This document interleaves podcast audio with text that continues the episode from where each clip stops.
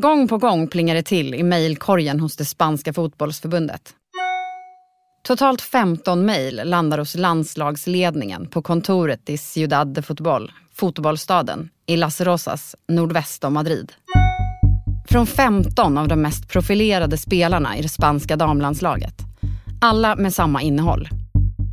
De har fått nog av förbundskapten Jorge Vildas ledarstil och skriver att om inte förbundet gör stora förändringar i hur landslaget sköts så kommer de att bojkotta. Team, take a look at the front cover of Diario As Rebellion. Players resigning because Jorge Vilda remains in charge here. Med sig har de världens bästa fotbollsspelare, Alexia Putellas. Och de kräver förutsättningar som matchar deras kapacitet. Svaret från förbundet är iskallt. De kallar det skamlöst beteende av spelarna. De tänker inte vika sig, även om det betyder att världsstjärnorna inte följer med till den absolut viktigaste turneringen, världsmästerskapen. Getting rid of coach Vilda won't come easy. His father, Angel, is the current head of the Spanish Federation's women's department. The Federation has made it clear it's backing the coach.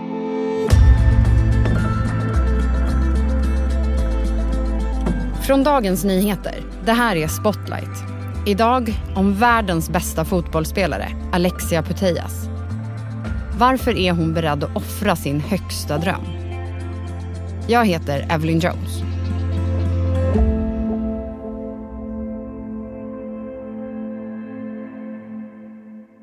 Det är den 29 november 2021. Operahuset Théâtre de Châtelet i Paris är fullsatt och längst fram i mitten sitter Alexia Putellas. På scen står PSGs superstjärna Kylian Mbappé.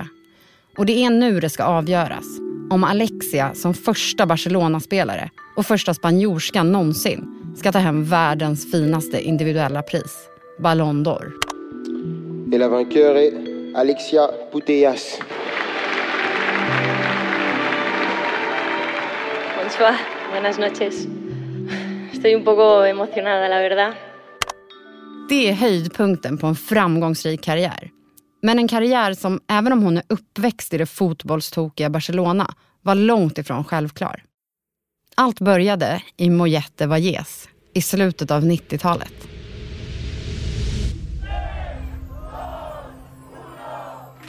På baren La Bolera har Alexia Putellas pappa, Rauma, lyft upp sin dotter på biljardbordet för att hon ska kunna se tvn ordentligt. Familjen älskar FC Barcelona, herrlaget. Och när de inte kan åka den halvtimmes bussresan in till Camp Nou för att se matcherna så går de hit, till baren. Alexia själv älskar fotboll, men hon tror inte att hon kommer kunna spela själv. Det är inte en sport för tjejer. Det låter kanske sjukt, för vi är ju utanför Barcelona i liksom fotbollstokiga Spanien. Men där på 90-talet så finns det inte ens lag för tjejer där Alexia Putellas växer upp. Emma Lokins, du är programledare med mig här på Spotlight, men du är också sportjournalist på DN. Och Alexia får ändå till slut uppfylla den här barndomsdrömmen och representera Barca. Ja, först när hon är 11 år. Men det här det är långt innan klubben har en lika organiserad ungdomsverksamhet för tjejer som för killar. Så det här laget för tjejer som är födda 1994, det läggs ner. Men efter några år i andra klubbar så kommer hon tillbaka till, till sitt Barcelona. Och Alexia hon tajmar sin karriär med en period där damfotbollen utvecklas väldigt mycket. Och Barcelona de är loket i den här utvecklingen i Spanien. Säsongen 2017-2018 får Alexia Putellas uppfylla en annan barndomsdröm. I en match där många av de äldre spelarna inte är tillgängliga får hon dra på sig lagkaptensbinden för första gången. Hon är 23 år och har etablerat sig i seniortruppen. Men hon är ännu inte en helt given del av startelvan i Barcelona. Men hennes talang och proffsighet gör henne steg för steg till den självklara ledaren och stjärnan i laget. En vinnarskalle som till och med gör hennes tränare förbluffad. Barcelonas tidigare tränare, Luis Cortés, han berättar i en intervju att när de har vunnit Champions League 2021 mot Chelsea. Där det är första Champions League-titeln i Barcelonas historia på damsidan. Så när de går mot podiet för att ta emot bucklan, då vänder han sig till Putellas och, och säger att titta Alexia, se vad vi har åstadkommit. Men Putellas, hon svarar bara att ja, ja, ja, nu måste vi fokusera. Vi ska vinna kuppen och ta hem trippen. Och, och de gör ju också det. De har vunnit ligan och vinner också spanska kuppen. Och vad är det som gör henne så bra? Det, det kommer bli en lång lista här eh, om man ska räkna upp allt. Men hon gick från att vara bra till att vara liksom magiskt bra när hon hittade sin position som hon spelar i nu, lite mer centralt på mittfältet istället för att vara ute på kanten. Så hon gör väldigt mycket mål trots att hon inte spelar allra längst fram i banan. Men framförallt så har hon sina magiska passningar som hon liksom skickar fram gång på gång till medspelarna. Hon jämförs ofta med Lionel Messi och det är ju då framförallt för att hon har den här blicken för spelet. Hon ser vad som händer och ligger liksom flera steg före motspelarna. Och när hon vinner Ballon d'Or då 2021, då är hon en av flera nominerade Barcelona-spelare. Så Spanien är verkligen på väg upp i damfotbollen. Men sen närmar det sig ett EM i England 2022. Är de favoriter där? De är inte givna favoriter. Det är lag som Tyskland, Frankrike, England och även Sverige som de flesta liksom tror har större chans. Men Spanien har sakta blivit starkare och starkare, ett av de starkaste landslagen i Europa och världen. Så med det året framförallt som Barcelona har haft bakom sig så är det väldigt många som är spända. Liksom, hur bra kommer Spanien att vara?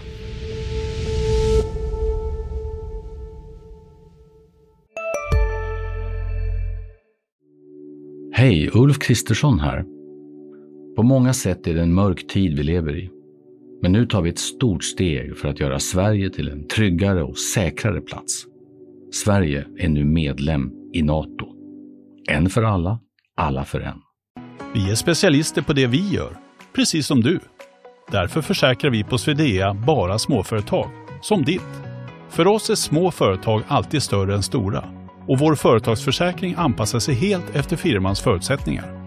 Gå in på swedea.se företag och jämför själv.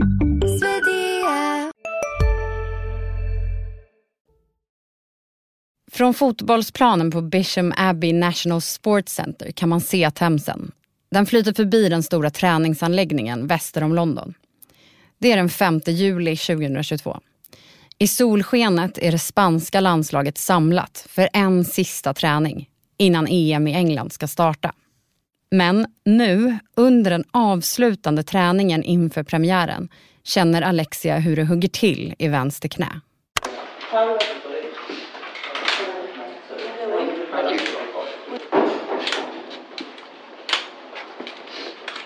Hon lämnar Bishem Abbey på kryckor. Och väl inne på King Edwards sjukhus i London kommer beskedet. Vänster korsband är av.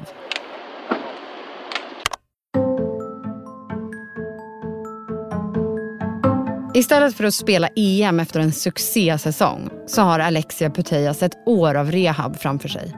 För en skada som i värsta fall kan innebära slutet på en karriär. Jag är själv i England för att bevaka EM-premiären när den här nyheten kommer ut.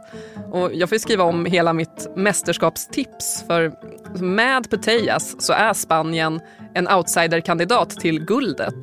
Men utan henne, ja, då, då är det mycket mer osäkert. Knäskador är något av det värsta som en fotbollsspelare kan råka ut för. För lederna de utsätts för enorma påfrestningar med alla tempoväxlingar och vridningar. Och operationer på knät gör att en spelare kan tappa mycket av det här som har gjort dem så bra. Så även om Alexia kommer tillbaka så finns ju risken att hon aldrig blir riktigt densamma. Den 8 juli, bara tre dagar efter att Putellas EM-drömmar grusats av ett trasigt vänsterknä, så inleder Spanien sitt EM.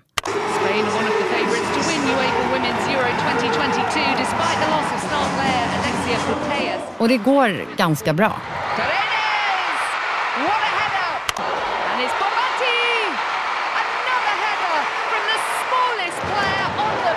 Men till slut tar det stopp.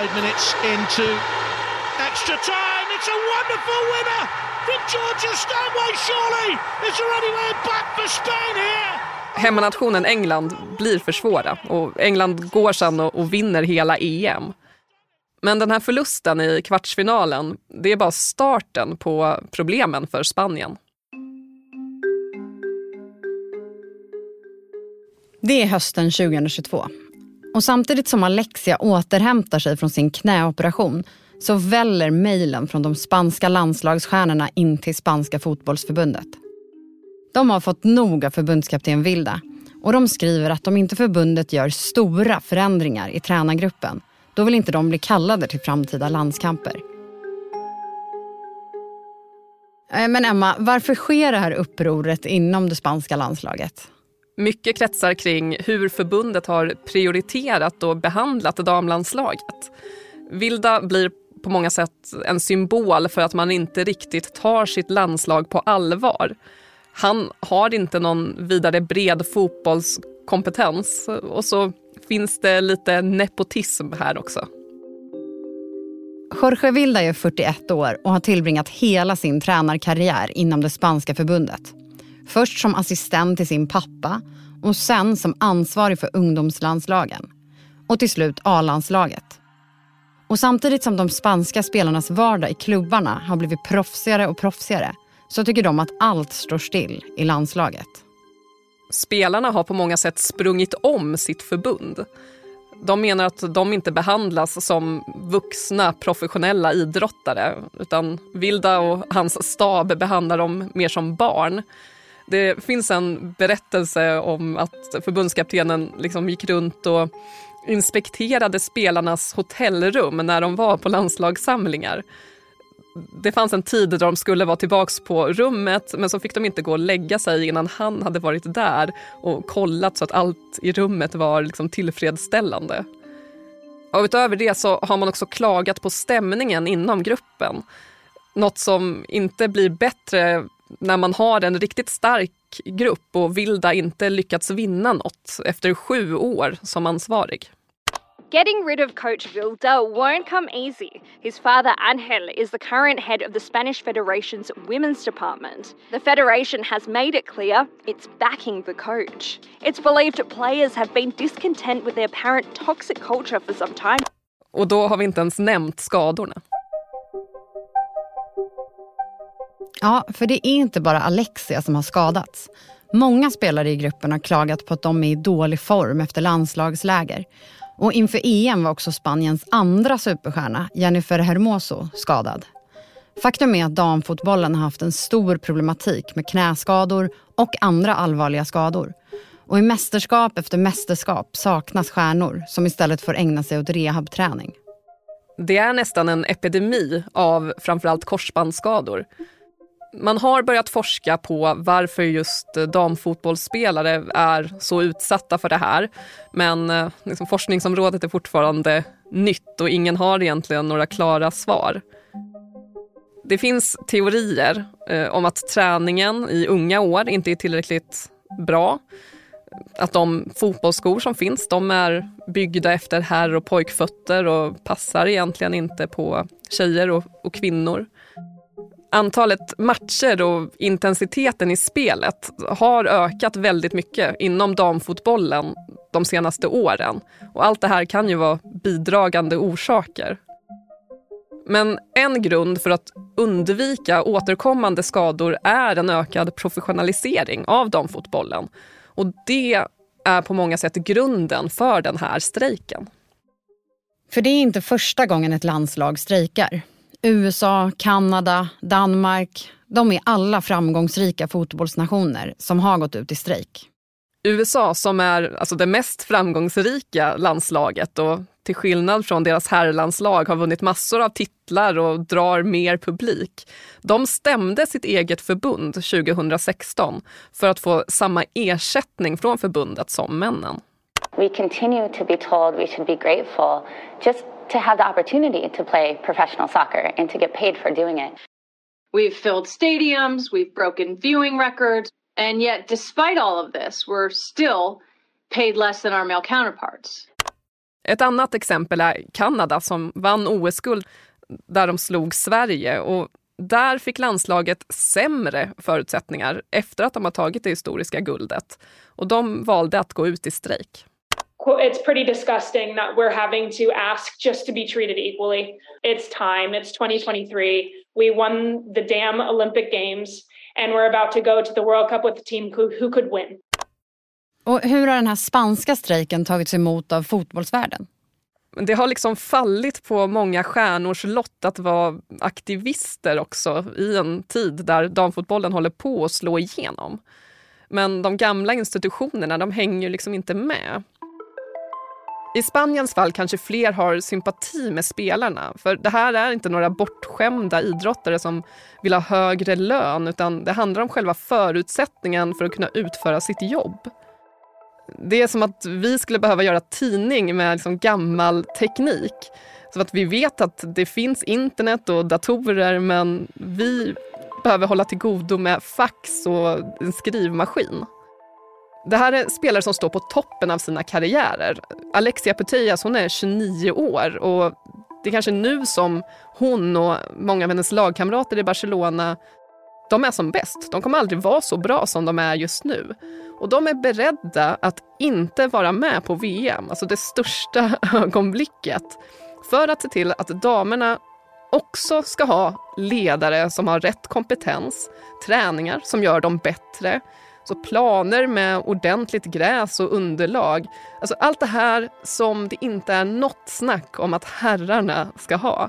Det är den här principen om att man ska ta kvinnors idrottande på allvar. Och det tror jag många respekterar.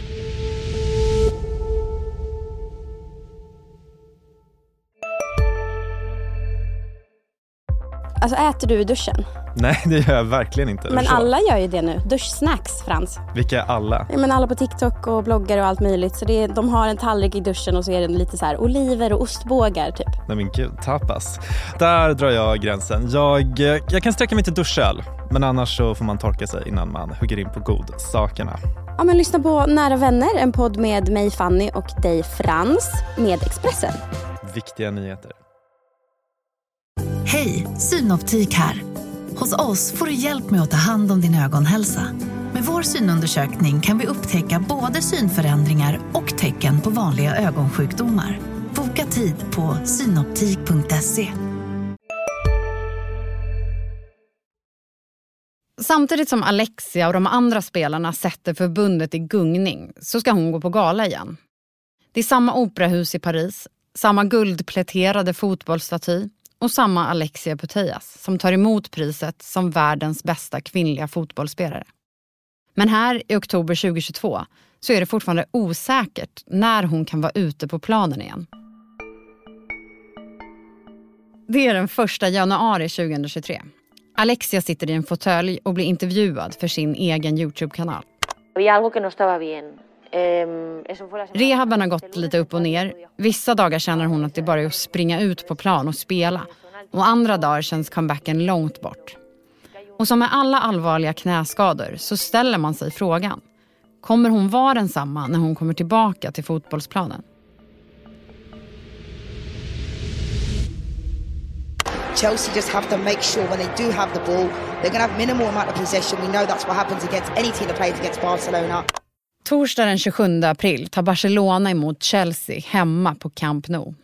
Europas största arena, som Alexia Putellas tyckte bara var herrarnas när hon var barn, den har nu även damerna gjort till sin. 70 000 supportrar följer nervöst matchen som ska avgöra om Barcelona tar sig till sin tredje raka Champions League-final. Och ett av alla par ögon som följer spelarnas kamp på plan är Alexia Putellas. Hon sitter för första gången sedan skadan på bänken med lagkamraterna. Hon blir inte inbytt, men hon ska få anledning att gå ut på planen och fira. And Barcelona have done it! Barcelona are through to the Champions League final! Joy at Camp Nou. Heartbreak though for Chelsea. Barcelona vinner semifinalen. Men att sitta på bänken, det är ju en grej. Hon kommer också få göra comeback på riktigt innan säsongen tar slut. Och det här är inte vilken match som helst. 10 months since Alexia Putellas was injured on international duty. The captain Claudia Pina hands the handband armband over to Alexia Putellas. Hon hoppar in i 74 minuten mot Sporting Uelva och hon får lagkaptensbindeln och supporterna de vill aldrig sluta applådera. De har längtat efter henne. Barcelona vinner med 3-0, eh, en seger som gör att de tar hem ligatiteln för femte året i rad. Barcelona brilliance. They are champions once again. Man kan nästan inte skriva ett bättre slut. Det skulle ju vara om man löste ett VM-guld och vann Champions League. Men något slut på strejken i landslaget, det syns inte när det börjar närma sig sommaren 2023.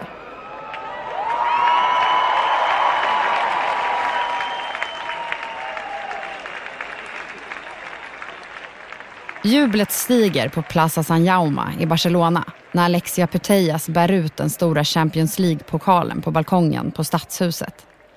Torget i de gotiska kvarteren är fullt av fans som vill hylla laget. Med ett lyckligt leende och sprucken röst drar lagkaptenen Alexia igång en ramsa. Trots att de låg under med 2-0 i halvtid i finalen lyckades Barcelona vända och vinna mot Wolfsburg Svenska Fridolina Rolfö satte det avgörande 3-2 målet för Barca. Alexia Putellas fick fyra minuter på planen. Hon byttes in från bänken i den 90 minuten och kunde fira med lagkamraterna efter slutsignalen. Det kröner ju verkligen hennes säsong som ju började med den här svåra knäskadan. Och när förbundskaptenen Jorge Vilda sen presenterar sin bruttotrupp till VM så finns Alexia Putellas namn med där tillsammans med tre andra ur den här gruppen som har protesterat och bojkottat landslaget. Så världens bästa spelare kommer att vara med i VM. Men alla 15 är inte tillbaka? Nej, det finns de bland spelarna som tycker att de förändringar som förbundet eh, har gjort kring landslaget inte är tillräckliga. Så de väljer att inte spela VM och att ge upp den här drömmen i protest. Och varför väljer då Alexia Putellas att ändå vara med? Ja, det finns ju de som absolut tycker att hon har vikt ner sig och önskar att även hon skulle stå på sig för att det skulle vara en sån kraftig markering. Men alltså, pressen från sponsorer och andra har ju varit enorm på henne. Hon är ju bäst i världen. Och sen så vill hon nog också spela själv. Hon missade ju EM på grund av den här svåra knäskadan och det här är ju åren när hon ska stå på toppen av sin karriär. Sen under året så har Alexia fungerat nästan som en medlare mellan spelargruppen och förbundet. Och de har fått till vissa förändringar. Det, dels är det ett nytt landslagsavtal vad gäller ersättningen från det spanska förbundet. Så nu ersätter de dem på samma sätt som de gör med herrlandslaget. Och dels så gäller det förutsättningarna runt laget. De har fått till mer medicinsk personal till damlandslaget och större möjligheter till återhämtning. Men samtidigt så har ju förbundet stått på sig och förbundskaptenen Vilda, han är kvar. Så jag vet inte om den här historien nu till slut har fler vinnare eller förlorare. Spanien har inte ett så starkt VM-lag som de skulle kunna ha. Och det är flera världsspelare på sin sida som har fått ge upp sin dröm om att spela ett världsmästerskap. Så jag tror att man kan konstatera att även om damfotbollen har tagit massiva kliv de senaste åren så finns det fortfarande väldigt många fighter kvar att utkämpa.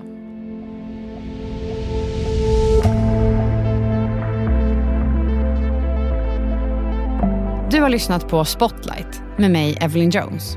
Gäst i dagens avsnitt var Emma Lokins, sportreporter på DN. Producent för avsnittet var Viktor Aldén. Exekutiv producent David Mer. Slutmixen gjordes av Anne Skog Obel. Ljudtekniker Patrik Miesenberger. Vinjetten är komponerad av Patricio Samuelsson. Ljudklippen i dagens avsnitt kom från ESPN, Optus One CBC News, Barcelonas och Alexia Putellas sociala medier, Fifpro, Uefa, Dazone och Barna Diario. Ansvarig utgivare för Dagens Nyheter är Peter Wolodarski.